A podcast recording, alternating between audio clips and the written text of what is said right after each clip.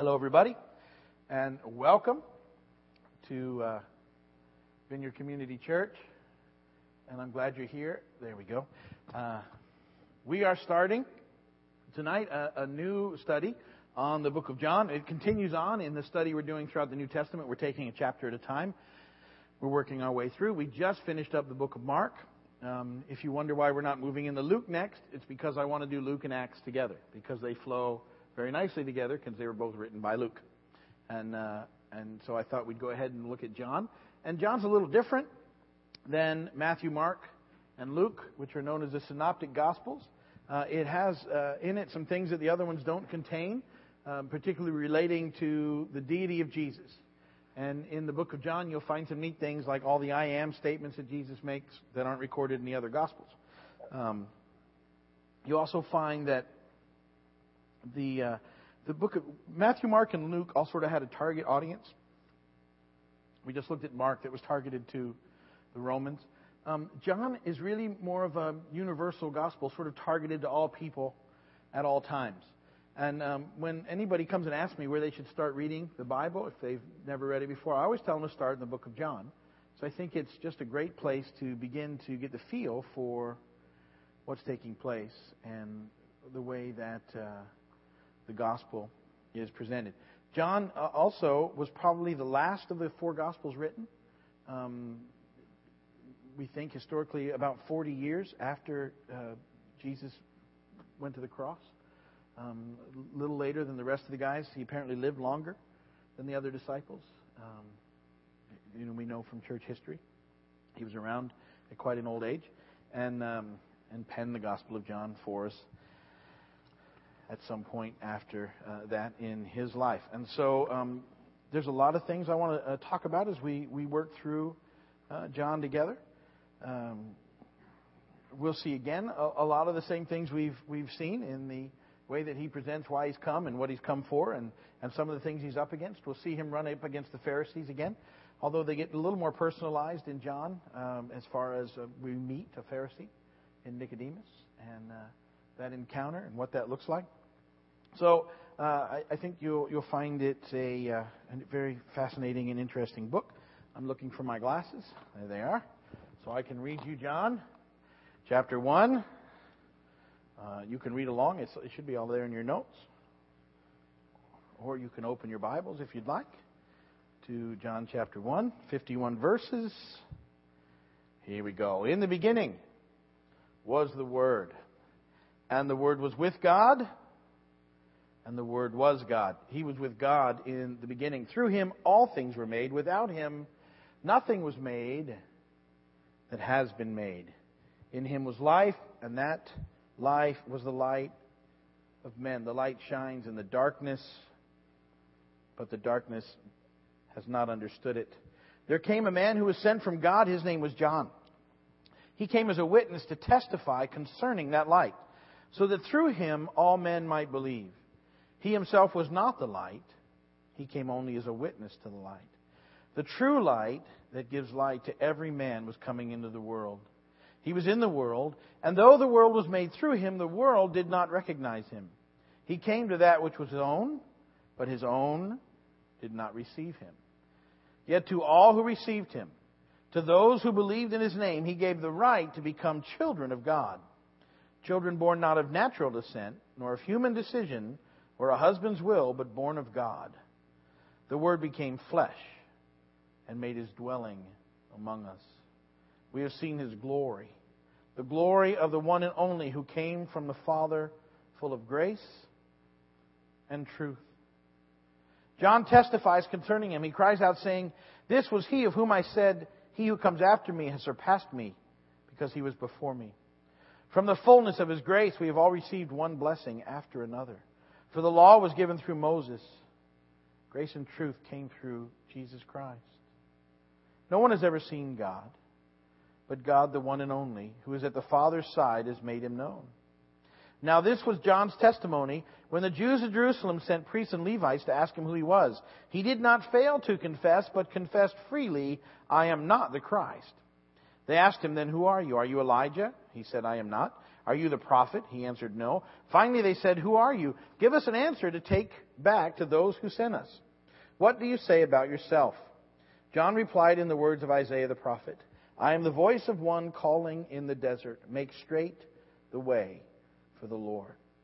Now, some Pharisees who had been sent questioned him, Why then do you baptize if you are not the Christ, nor Elijah, nor the prophet? I baptize with water, John replied, but among you stands one you do not know. He is the one who comes after me, the thongs of whose sandals I am not worthy to untie. This all happened at Bethany on the other side of the Jordan where John was baptizing. The next day, John saw Jesus coming toward him and said, Look, the Lamb of God who takes away the sin of the world. This is the one I meant when I said, A man who comes after me has surpassed me because he was before me. I myself did not know him. But the reason I came baptizing with water was that he might be revealed to Israel. Then John gave this testimony I saw the Spirit come down from heaven as a dove and remain on him. I would not have known him except the one who sent me to baptize with water told me, The man on whom you see the Spirit come down and remain is he who will baptize with the Holy Spirit. I have seen and I testify that this is the Son of God. The next day, John was there again with two of his disciples. When he saw Jesus passing by, he said, Look, the Lamb of God. When the two disciples heard him say this, they followed Jesus. Turning around, Jesus saw them following and asked, What do you want? They said, Rabbi, which means teacher, where are you staying? Come, he replied, and you will see. So they went and saw where he was staying and spent that day with him. It was about the tenth hour. Andrew, Simon Peter's brother, was one of the two who heard what John had said and who had followed Jesus. The first thing Andrew did was to find his brother Simon and tell him, We have found the Messiah, that is the Christ. And he brought him to Jesus. Jesus looked at him and said, You are Simon, son of John. You will be called Cephas, which, when translated, is Peter. The next day, Jesus decided to leave for Galilee. Finding Philip, he said to him, Follow me. Philip, like Andrew and Peter, was from the town of Bethsaida. Philip found Nathanael and told him, We have found the one Moses wrote about in the law, and about whom the prophets also wrote, Jesus of Nazareth, the son of Joseph. Nazareth? Can anything good come from there? Nathanael asked. Come and see, said Philip. And when Jesus saw Nathanael approaching, he said of him, Here is a true Israelite in whom there is nothing false. How do you know me? Nathanael asked. Jesus answered, I saw you while you were still under the fig tree before Philip called you. Then Nathanael declared, Rabbi, you are the Son of God, you are the King of Israel. Jesus said, You believe because I told you I saw you under the fig tree. You shall see greater things than that. He then added, I tell you the truth. You shall see heaven open and the angels of God ascending and descending on the Son of Man. And blessed be the word of the Lord. All right. Lots of stuff happens in John chapter 1, and in effect, we could probably take week after week after week just to digest it, but that's not what we're doing. So we'll condense and summarize uh, the best that we can and sort of hit the main points along the way. And um, John, the, the purpose we're going to see from John over and over again is that um, what he's really doing is, is to unveil uh, the man Jesus and to reveal him as God. Um, the, the theme of deity, which runs throughout the Gospels, it does, but it's, it's more clearly stated in John than it is in the other Gospels, and you'll see it over and over again that um, that, that John makes sure that people know that Jesus is God. Um, and that, that they make that connection along the way. And it's very important that they do that. And so we, will see the book start that way. Uh, also, in these first few chapters, uh, the first four chapters, we're going to be introduced to four very interesting people along the way John the Baptist, Nathaniel, Nicodemus, and the woman at the well. Now, let me just say right off the bat, sometimes people think that the book of John was written by the John, John the Baptist, and it's not. So some, uh, some, it's a mistake that people make all the time. Um, John, and I think they make the mistake because John the Baptist is immediately talked about in the first chapter of the book of John, but it's two different people, okay? John the Baptist is John the Baptist, not the author of the book of John. And, and uh, so you need to know that. Um, but but it, it's interesting these first four people, the way the book is laid out, and the way that uh, the, that John uh, lays it out for us. And remember, all the writers were inspired by the Holy Spirit, uh, and they wrote under the anointing of the Holy Spirit.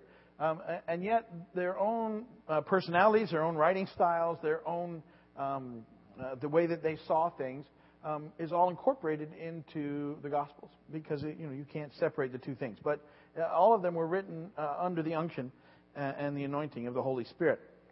And, and but John will set his uh, book up to have the, the greatest impact for what his mission is, which I again believe is to be a, a, a, a presenter of the message of Christ in a way that um, most people can receive it and hear it, that are open to hear it and to receive it. And so uh, he, he does some things. These first four people are, are interesting, I think, in, in the way that they represent. Uh, John the Baptist was the forerunner to Jesus. Uh, he was sent to prepare Israel for his arrival, to wake them up, to say, hey, he's coming. You need to get ready. He's coming now. And uh, the one you've been waiting for is on his way. That was the mission of John the Baptist. Um, Nathaniel uh, represents a godly Israelite uh, who responded at the very first evidence that Jesus is the Christ, the Son of God. Uh, John the Baptist and Nathaniel both very open-hearted to Jesus, and they both accept him um, on the basis of a couple of personal miracles, and we'll talk about that uh, sort of a pattern through John here in a little bit. But but those two represent uh, John the Baptist, he's the forerunner, Nathaniel, uh, a godly Israelite who receives Christ um, for who he is. Then we're going to meet Nicodemus, who's um, uh, one of the religious teachers, and and he he sees the things that Jesus is doing, and he believes that they're coming from God, and yet because of the the um, the spiritual blindness of the Pharisees, they just can't take it in. Uh, and we have talked about the Pharisees over the last, I don't know how many months we've been doing it, 45 weeks. It's a long time now. This is the 45th week of this, of this thing, so almost a year. We, we've seen the encounters with the Pharisees that Jesus had. We know them not as evil people, but as, as misguided people who, who joined together to protect Judaism from the influence of the Greeks, but after a couple hundred years had, had so lost the, the, the heart of the message uh, of God, of, of love and relationship, that it had become all rules. And, and they were so set in their understanding and their ways, and they were so set in how, how they thought Jesus was going to come, how they thought the Messiah was going to come, that when he didn't come the way they expected him to, they couldn't receive him. Now, note, in contrast, John the Baptist and Nathaniel received Christ after, uh, uh, well, let, me get into that uh, even now. Because Nicodemus had seen all these big miracles that Jesus did, and he still couldn't get it. He, he knew something was up, but he couldn't accept him as Christ. Um, John the Baptist had some pretty strong preconceptions about Messiah because we read that he talks about, when he talks about Messiah, as someone who's going to come and execute judgment. That was his preconceived idea of Messiah. Uh, and, and so, so here's the deal, because we know that we, we're pretty confident that John the Baptist and Jesus were cousins, and that they knew each other, and would have known each other growing up. And, and so you, you say, well, how did, how did John the Baptist not know Jesus? Apparently, until Jesus comes and is baptized, and the, the, the Spirit comes in the form of a dove, and the witness of God is, this is Him, that's when it connects with John the Baptist, who it is.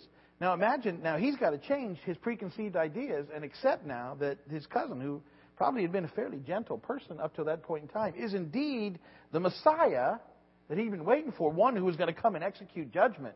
And John the Baptist is able to make the switch.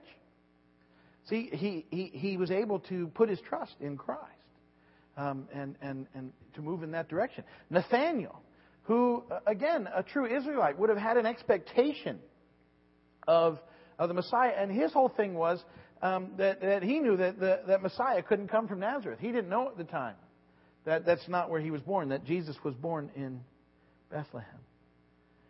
So he, and, and even with that, he said, but be, because when Jesus saw him under the fig tree, he goes, well, you must be God. You must be the Christ. You must be the one. He accepted him. You'll see that, that these guys sort of move out of their preconceived ideas to accept who Jesus is. The Pharisees can't do it. Although they see the same evidence, they can't make the shift. They just can't get there. And then ultimately, the woman at the well will, will be a picture of all of us who are willing to accept Jesus for who he is. And uh, um, she sort of represents the, the, the myriad of, of human people who, when they meet Jesus, put their confidence in Israel's Savior. See, that's what we've done. And, and so the first four encounters, I think, are, are pretty intense. And, and the first three chapters, four chapters of the book are, are very much um, salvation oriented, how we get saved and why it's important. And so you, will see these stories as we come through them. Now, John 1, 1 through 18, um, is, is a fascinating uh, introduction into Jesus you know, the, the other writers generally started with how he was born, who he was, you know, who his parents were, his ancestry, or, or with Mark's case, we skipped the birth altogether and just popped into the ministry. But here, uh, John takes us back to the very root of the beginning of everything, into the deity of Christ. In the, in the beginning was the Word, and the Word was with God, and the Word was God. He was with God in the beginning. Through him, all things were made. Without him, Nothing was made. He is the Word. And, and um, the, the, that title teaches us that He has always been the one through whom God expresses Himself. Um, but then the question would come up well, you know, how did God express Himself um, before the incarnation, before Jesus came? How did God express Himself? And, and uh, um, I, obviously, God was known before Jesus entered the world. And in the very few first few verses of, of John, I think they, they sort of give us an idea uh, of how it happens. In John uh, 1 3, uh, it, it talks about creation. And that's one of the ways that God has made himself known to people. Through him, all things were made. Without him, nothing was made that has been made. So the creation is a witness to God, and, and always will be at some, at some level. Um, even in its broken state, and, and we know that sin messed up the planet, creation is still fascinating. Um, uh, I know that uh, we live in a world, and I told you this last weekend, where information is expounding, and we want to scientifically look at things and have a scientific exp- explanation for everything. And ultimately, science is good and always points us to the truth if it's if it's started in the right way. A lot of problem with science is that they often take and uh, they they take they start with an idea and then they try and prove it rather than working the other way around, and and so you get bad results um, because they they sort of take some things to be that they assume are true that not, aren't necessarily true, but but ultimately if you take a good look at creation, um, it makes you think. I think how do you explain it away? I think and I'm sure if I didn't know Christ, I could explain it away because I, I used to. You know, I always took that, that uh, before I knew Christ and before I, I just figured, you know, there had to be a reason for it. But, but in thinking about it now, and I, I'll have to give you my perspective, but how do you begin to explain away the, the creation? I mean, the, the planets and, and gravity and, uh, I mean, isn't this stuff cool? You know, you think about it, and, and you know, because without gravity, we'd be in big trouble. without gravity, none of us would be here. Um, that's stupid, but but you know what I mean. Or we'd all have seatbelts everywhere we went, or something. If we'd have made it this long, I don't know what would happen. Um,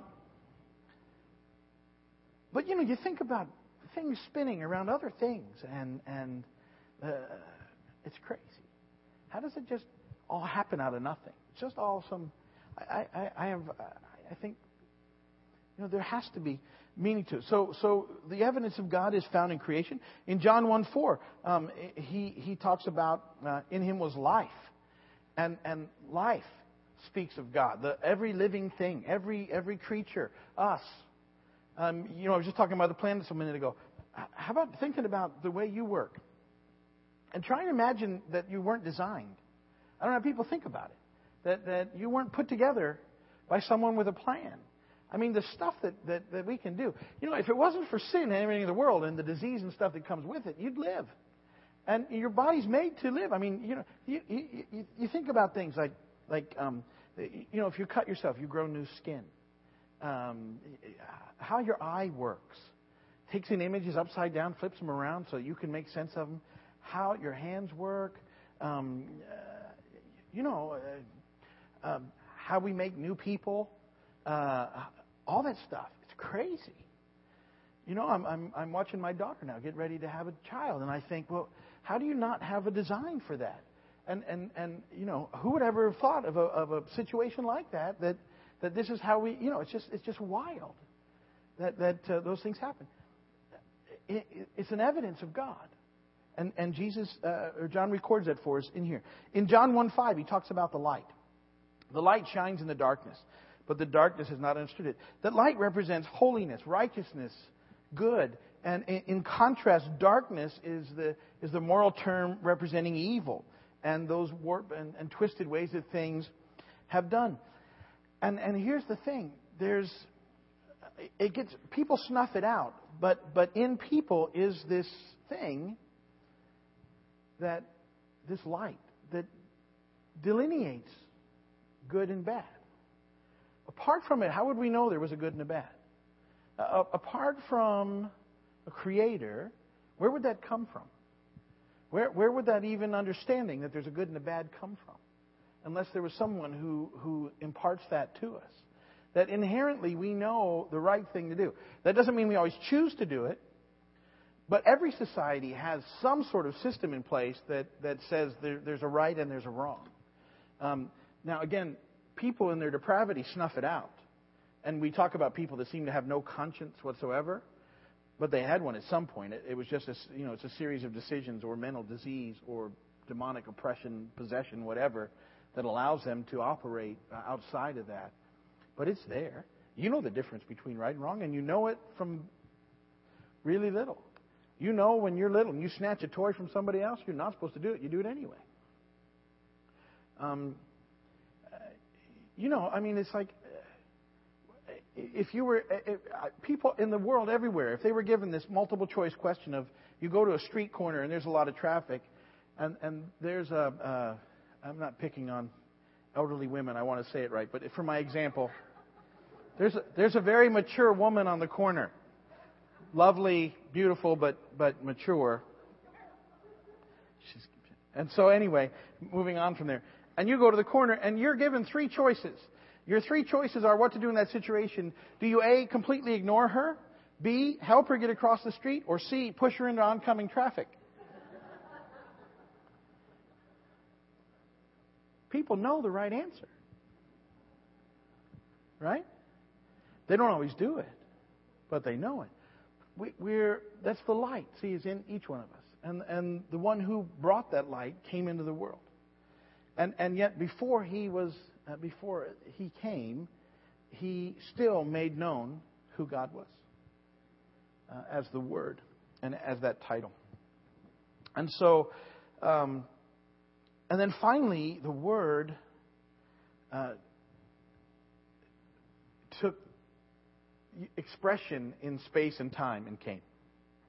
The Word became flesh and dwelt among us. How amazing is that? I've been thinking about that uh, just that the, the whole concept of God coming. Knows what it is to be like us because he lived here. Lived sinlessly, but knows.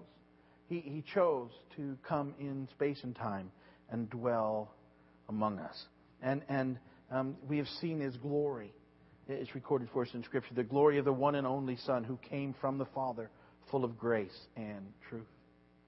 How is grace portrayed in the book of John? In the very coming of Jesus Christ.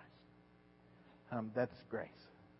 That He came, and, and what He would do is a, is, a, is a testimony to His grace, that He would live a sinless life, that He would go to the cross on our behalf willingly, that He would exchange His life for us so that our sin might be dealt with, that we might have life forever in God.